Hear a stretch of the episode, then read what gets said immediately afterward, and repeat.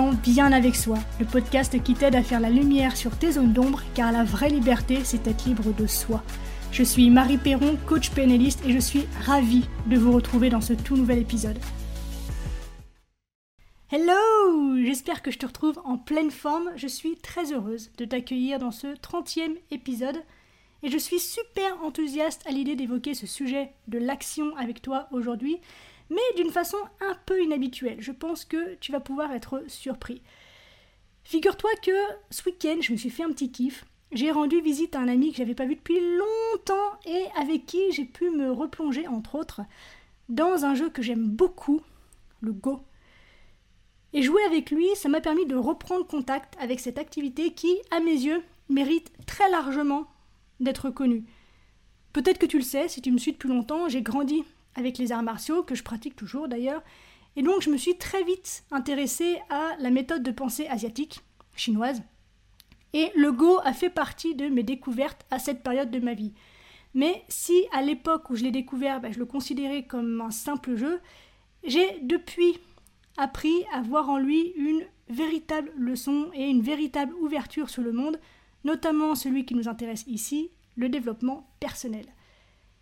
Donc, la méthode de pensée chinoise asiatique m'ayant toujours beaucoup attiré, inspiré et nourri, et en me laissant porter par la joie des retrouvailles, je trouve à la fois amusant et intéressant de passer par ce canal, donc le Go, pour parler de dev perso avec toi de manière ludique. Dans le but d'exploiter au maximum ce que j'ai pu retirer, apprendre en m'intéressant au Go, tout en sachant que sur un Goban, je suis une véritable bille, hein, je ne me défends pas du tout sur un plateau de jeu, mais j'ai tout de même envie de te proposer successivement six dimensions du Go, une par épisode, donc six épisodes en tout. Six dimensions donc qui me semblent fécondes pour une approche interculturelle de développement personnel. Ces six dimensions, évidemment, ne couvrent pas entièrement le jeu, ce qui n'est absolument pas le but ici. Rassure-toi, il ne s'agit pas d'un exposé sur le Go, simplement d'un support que je vais utiliser pour construire mon discours. Et donc, hmm, ces six dimensions ne couvrent pas entièrement le jeu et elles ne lui sont pas non plus exclusives. Mais comme je trouve qu'elles sont très simplement mises en valeur par les règles et les ressources mentales que le jeu mobilise, eh bien, entrer dans ces dimensions est plus simple pour moi, donc en passant par ce biais. C'est tout. Donc, attache bien ta ceinture, puisque nous partons, toi et moi, en voyage. Juste avant de décoller, je te propose de t'expliquer ce qu'est le Go, parce qu'il y a peut-être des gens parmi vous qui ne savent pas du tout ce que c'est, que pour qui je parle peut-être chinois depuis le début de ce podcast. Donc, en gros, voilà de quoi il en retourne. C'est un jeu qui, selon la légende, a été créé par l'empereur Yao, roi des costauds, environ 24 siècles avant notre ère. L'empereur Yao étant un père soucieux d'éduquer son fils pour en faire un successeur compétent et digne de son héritage. Rien que ça. Je te laisse imaginer la profondeur qu'il a voulu mettre dans ce don qu'il a fait à son fils. Très simplement, le jeu de Go donne aux joueurs l'objectif de constituer des territoires en faisant usage d'un matériel des plus simplistes. Un plateau de jeu, appelé le Goban, de 19 x 19 cases, donc 361 intersections, des pierres noires et des pierres blanches. C'est tout. Les deux joueurs qui s'affrontent posent tour à tour leurs pierres sur les intersections, c'est pour ça que j'en ai donné le nombre juste avant, dans le but de créer et faire vivre des territoires. Les règles sont extrêmement simples et pourtant le Go implique de sans arrêt désapprendre de vieux modèles pour en apprendre de nouveaux, ce qui fait que les possibilités et la complexité des combinaisons sont tellement infinies qu'il a été jusqu'à présent impossible, en tout cas à ma connaissance, de créer une intelligence artificielle suffisamment efficace pour battre les professionnels de ce jeu emblématique de la culture asiatique. Donc je te laisse imaginer l'univers que le Go représente à lui seul. Dernier petit aparté, euh, si le Go, à mes yeux, est une illustration de la pensée chinoise asiatique, entre guillemets, ce qui illustre pour moi le mode de pensée occidental, ce sont les échecs.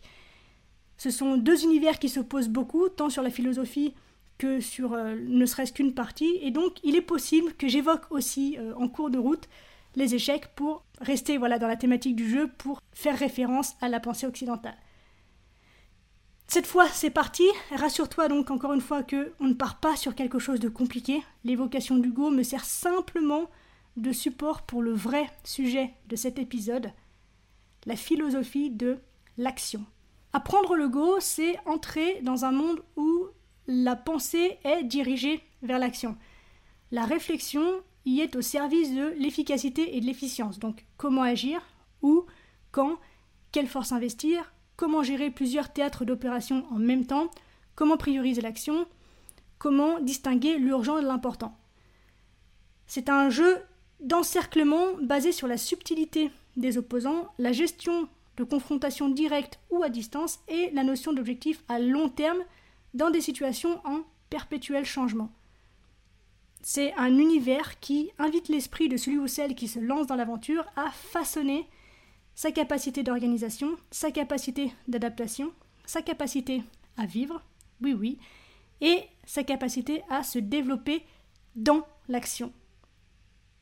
Donc, en ce sens, on peut dire que le Go ouvre au sens de l'action dans l'existence. La pensée chinoise est très portée sur le sens de l'action et sur les moyens de la développer au mieux. Et à travers le Go, les joueurs valorisent en fait le partage concurrentiel mais non destructeur d'un territoire. Et ce mode de fonctionnement est complètement à l'opposé de notre pensée occidentale qui, elle, a plutôt tendance à valoriser une vision du conflit comme étant une lutte à mort, à l'issue de laquelle bah, l'un des deux combattants doit survivre au détriment de l'autre, que ce soit dans la Bible, que ce soit dans les mythologies grecques ou romaines, ou encore dans les légendes nordiques. Bref, ce sont des modes de confrontation qui nous ont été transmis culturellement par toutes les histoires qui nous ont été racontées par nos ancêtres, et c'est donc ce mode-là que l'on retrouve, je trouve, dans une partie d'échecs. Et qui fait totalement donc opposition à ce que je vais évoquer avec toi aujourd'hui autour du Go. La complexité et le nombre infini de possibilités d'une partie de Go met en avant la nécessité de considérer les choses dans leur ensemble. Et cette vision nous apprend que, en tant qu'individu, il est important de prendre en compte non seulement ses objectifs personnels, mais aussi les changements permanents d'une situation. En gros, la solution à une situation se trouve dans la capacité à concilier une analyse locale des multiples conflits locaux à une vision globale de la situation et des potentialités qui s'en dégagent. Le but n'étant pas de lire ou de prédire le futur, mais bel et bien de se projeter dans l'avenir en prenant en considération les multiples potentiels qu'offre la configuration présente, qui change à chaque fois qu'une pierre ou qu'une action, du coup, est posée. Finalement, on peut dire que le Go développe la capacité à voir l'actuel pour repérer le potentiel. Et ce qui fait donc la véritable force d'un joueur de Go réside dans sa faculté à adapter sa stratégie initiale à la situation en cours, tout en ayant la possibilité d'adopter plusieurs comportements, tout en sachant à quel moment l'un est plus utile que les autres. Autrement dit, ça revient à passer de l'efficacité à l'efficience c'est-à-dire de la stratégie d'objectif à celle de moyen, ce qui indique en fait une préférence pour une manœuvre qui tire sa force de la capacité à savoir dégager le potentiel d'une situation. Et de cette façon-là, on dissout ce qui pourrait, dans un premier temps, paraître paradoxal, à savoir que, avant que la situation ne s'actualise, eh bien, il convient de rester immobile, alerte, ouvert, conscient, aux différentes possibilités sans se réduire dans aucune position, puis, une fois que l'on s'est fixé une direction, être capable de faire preuve de détermination pour ne plus se laisser ébranler. Donc sur un Goban, le non-agir devient une conséquence de la recherche de l'efficience. C'est-à-dire qu'il n'est pas tant nécessaire de planifier des modes opératoires définitifs que de s'imprégner des possibilités d'évolution naturelle de la situation en épousant les formes de celle-ci. Finalement, des idées opposées en apparence sont plus considérées comme associées que comme antagonistes. Une partie de Go nous permet aussi de nous pencher sur notre mode de fonctionnement automatique, dans le but de mieux le remettre en question, ce qui permet de l'adapter à la réalité à laquelle le joueur fait face. Et ça, ça lui permet de développer une sensibilité très aiguë au potentiel énergétique d'une situation pour en tirer le meilleur avantage. Alors qu'aujourd'hui, dans nos sociétés occidentales, on passe plus de temps à mettre notre attention contre l'autre qu'à nous déployer nous-mêmes. Je crois qu'il est donc important de garder à l'esprit que notre premier adversaire dans la vie, c'est nous-mêmes et notre propension spontanée à vouloir toujours plus au mépris de la réalité qui peut très vite se retourner contre nous. À tout vouloir tout de suite, on oublie de consolider nos acquis, de renforcer nos positions, et c'est comme ça que on se retrouve quelque temps après en parfois très grande difficulté. Alors qu'une partie de Go nous amène à nous demander comment faire plutôt que pourquoi c'est comme ça. Et à mes yeux, le mode de construction de pensée ici en Occident est aux antipodes de cette intelligence chinoise, puisque, en ce qui nous concerne, on privilégie beaucoup moins l'action pour la recherche de causes premières, qui nous permettent soi-disant une compréhension saine du présent afin de mieux choisir et préparer l'action à venir. Mais pour parvenir à cet état, on a la fâcheuse habitude de nous concentrer plus essentiellement sur l'essence des choses et des êtres, une attitude que nous avons notamment héritée des idées enseignées et propagées par le platonisme. Et finalement, dans notre monde et notre système de croyances, chaque chose existe indépendamment des humains dans un monde qui leur est propre, ce qui leur accorde de cette façon l'essence parfaite, idéale entre guillemets. Et notre capacité de raisonnement ici en Occident est un héritage de la philosophie grecque, ainsi que des textes fondateurs du monothéisme, et ces textes fondateurs ont été revisités ensuite par la pensée gréco-romaine, et tout ça dirige la pensée occidentale vers une perspective essentialiste dans laquelle la vérité est unique et éternelle. Mais du coup, l'action est conçue comme un plan divin que l'on se doit de respecter à la lettre. Et d'ailleurs, il nous est possible de lire dans la Bible, par exemple, qu'il n'y a pas d'écart entre le dire et le faire. Et d'ailleurs, si je dis pas trop d'âneries, en hébreu, ces deux termes, donc dire et faire, sont rendus par le même mot. Euh, si je dis pas d'âneries, ça doit être dabar. Donc dire et faire en hébreu, c'est la même chose. Et donc, ça nous enseigne que quand Dieu dit, il agit et la création est l'œuvre de sa parole. Et ces bases antiques axiomatiques de notre système de pensée occidental, c'est donc logiquement intéressé à l'action et à son contexte, puisque on privilégie une approche essentialiste basée sur la nature ontologique des objets. Mais peut-être qu'au lieu de penser l'être humain comme une figure réductrice de l'individu, on devrait nous tourner vers une vision qui exprimerait le fait qu'agir, développer l'activité, sont des conditions essentielles de l'existence humaine qui permettent de répondre aux questions posées par les limites de l'individuocentrisme telles que à quoi ça me sert de faire ça ou pourquoi est-ce que je fais ça? Alors que euh, l'harmonie entre le faire et l'être ne peut qu'ignorer ce type d'interrogation. Et finalement, comment modifier les choses est une question qui devient hautement préférable à méditer que pourquoi est-ce que les choses sont ce qu'elles sont. Le pourquoi devrait aujourd'hui être considéré comme la recherche vaine et puérile d'une vérité ultime, insaisissable et d'une origine illusoire des choses. Et à mes yeux aujourd'hui, il est ridicule de vouloir maintenir une stratégie préalablement définie sur une situation qui a évolué et qui modifie le contexte d'application de cette stratégie. Au final, le Go enseigne une conception réactive et dynamique de l'action, et une partie de Go c'est une véritable leçon de praxéologie à travers laquelle on apprend que la qualité d'une action dépend de son adaptabilité et de son adéquation au contexte.